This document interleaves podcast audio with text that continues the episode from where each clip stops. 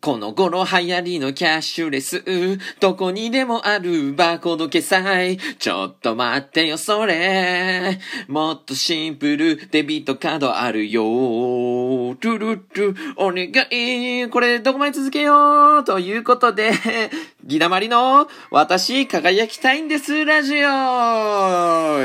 エ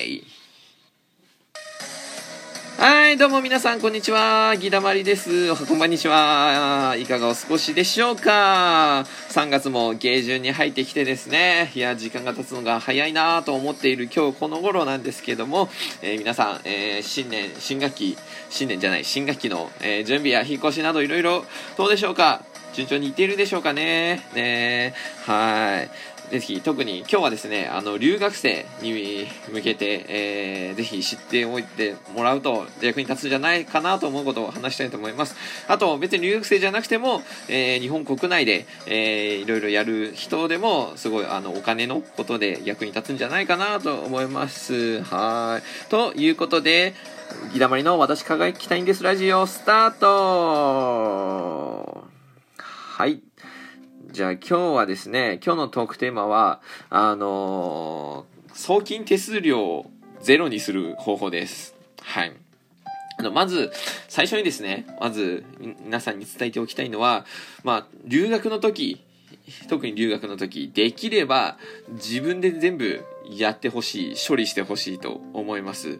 あのー、いや、エージェントとか代理店とかいろんな留学をサポートしてくれるところたくさんあるんですけども、あのー全然いいと思います。人それぞれなので、人に合った方法を取ればいいと思います。あの、そういうのを使うとお金を払う代わりに時間とか、あその手間を省くことができるので、時間節約したりね、することができるので、それはそれでいいと思います。まあ、ですが、私は、あの、そういうのは全部自分でやった方が、あいいと私は考えています。あの、なぜかというとですね、あの、まず、物事の仕組みを知ることができます。あの、そうするとですね、お金をまず節約できます。そして、そこからスキルや知識が身について成長できます。そして、ひいては将来的にそれは自分の糧になります。あので、さらにそういうのを知っていくとですね、案外世の中って難しくないんだなって、あのわかるようになります。特に私が高校生から、その、日本の大学に行く時とかもう知らない世界ばかり、もう地元を離れるのも初めてで知らない世界ばかりで、いやー、やべえ、でけえとかね、いろんな仕組みとか手続きとか、えー、国のこと、市役所のこと、いろんなこと、すっげえな、この人たちすっごい頭いいんだろうなとかすごい思ってましたが、えー、だんだん知っていくですね、知っていくと全然そんなことないっていうことが分かっていきます。いろいろありますよね。その、役所行って手続き、戸籍、住民票、引っ越し届け、えー、特に留学だと保険、アパート代、飛行機代、えー、留学だとさらにビザ、領事館行ったり、パスポート作ったり、えー、いろんな契約書、書類、英語、もうたくさんありますね。はい。えー、これだけ聞いても嫌になっちゃう人いるかもしれませんが、あのね、いきなりだと頭パンクするんですけど、少しずつ知っていくとですね、ああ、普通だってなってきます？で、あ、案外、別になんかこう物事を動かしてたり、仕組み作ってる人たちも、あ、自分と同じ人間なんだな。あの、別に、す、すごい、なんか頭がいいとかではなく、不完、不完全な同じ人間なんだなっていろいろ、あの、わかるようになってくるので、だから私はいろんな意味、そういう意味で、いろんな意味で、あの、自分でやる方がいいなって思いますね。はい。じゃあ、ということで、え本題入っていきましょう。えー、じゃあ、海外、その海外送金を、の手数料をゼロにする方法ですね。これをやると一石三鳥だと私は思っています。えー、まず一つ目、一丁目、送金手数料が、そして為替手数料ゼロになります。あの、まず銀行間で送金するときに手数料かかるのと、あと、その、留学だと私の場合アメリカですが、日本円からアメリカドルに変えるので、その時にも手数料がかかり、かかります。あの、安くても、えー、4000円、5000円ぐらい、えー、合計で手数料1回かかってしまいますね。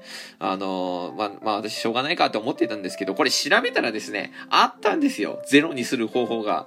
だから、この時間と手間かかりますけど、調べることで、いや、あの、やっぱ情報を知る、知ってるのと知ってないっていうのはね、本当に大きな差です。はい。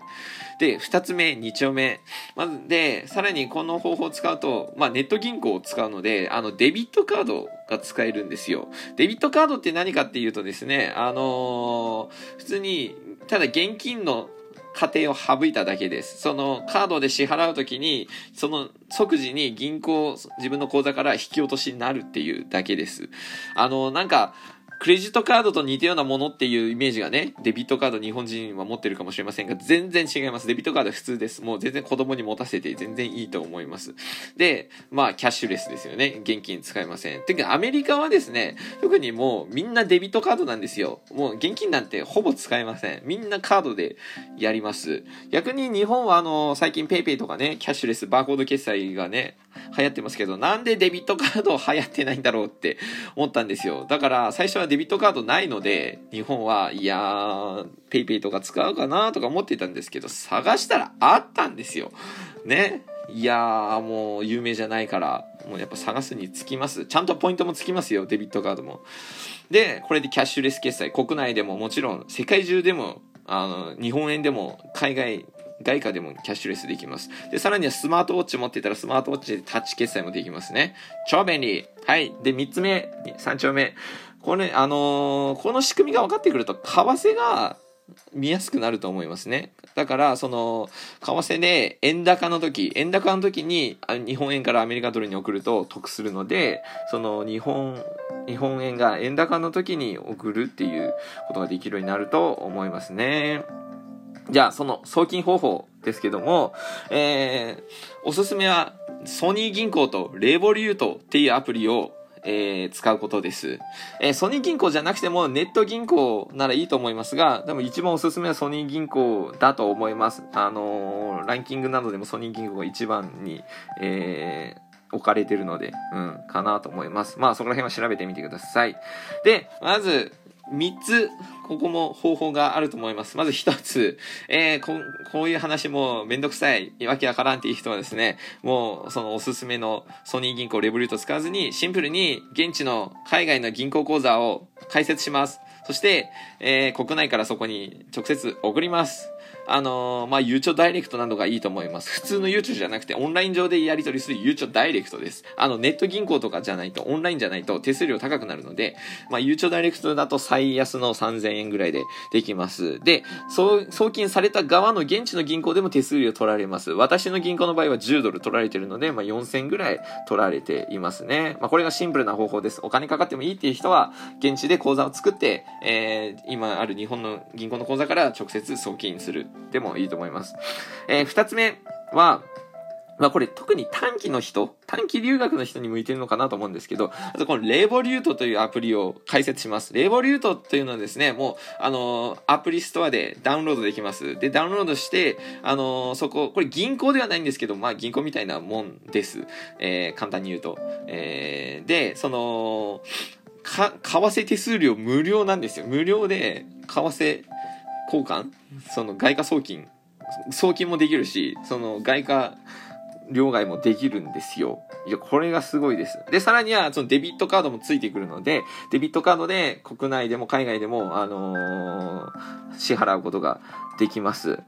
あの、ですが、あの、特に授業料とかアパート契約の時には、現地の銀行口座が必要な場合もあります。状況によりますが、なのでそういう場合は、あの、このレビュー、レボリュートだけっていうことはできないですね。ちなみにソニー銀行だけでも似たようなことはできます。ですが、為替手数料がかかります。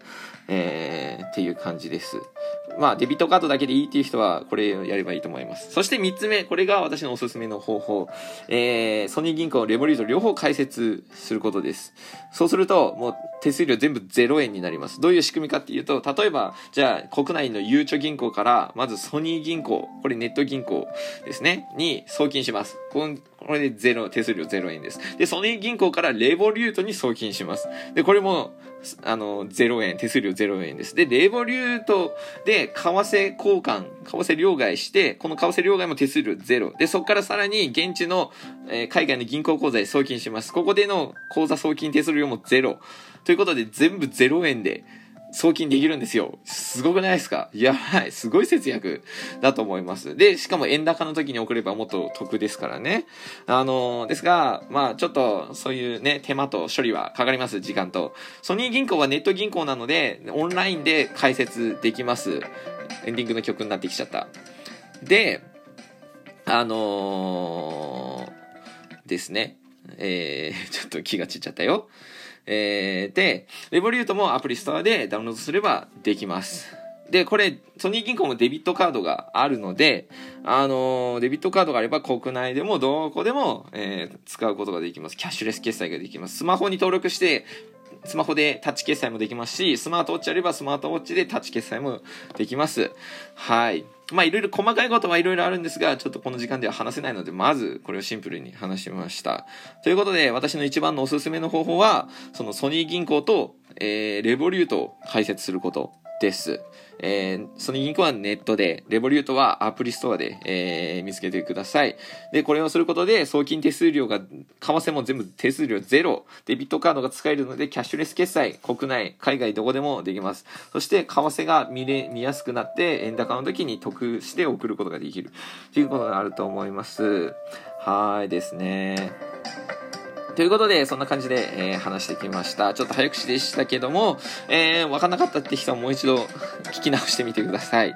で、ですね、やり方はぜひ自分で調べてやってみてください。もうお金のかかることですから、ぜひ私の話聞いただけで鵜呑みにしないようにしてください。あと、時間が経つと仕組みも変わるので、私の話が通用しない場合もあります。ですが、これ留学をやっていくには、細かいいろんなことを処理していくことが必要になります。そして情報を調べて行動していくことも必要になります。これは先で通れません。せん。めんどくさいんですけど、疲れるんですけど、絶対必要です。そして情報を知っているだけで違います。いい意味で賢くなりましょう。情報を知ってるだけで本当に得します。はい。ということで、じゃあ今日もギダマリの私、輝きたいんです。ラジオでした。ではまたねバイバーイ。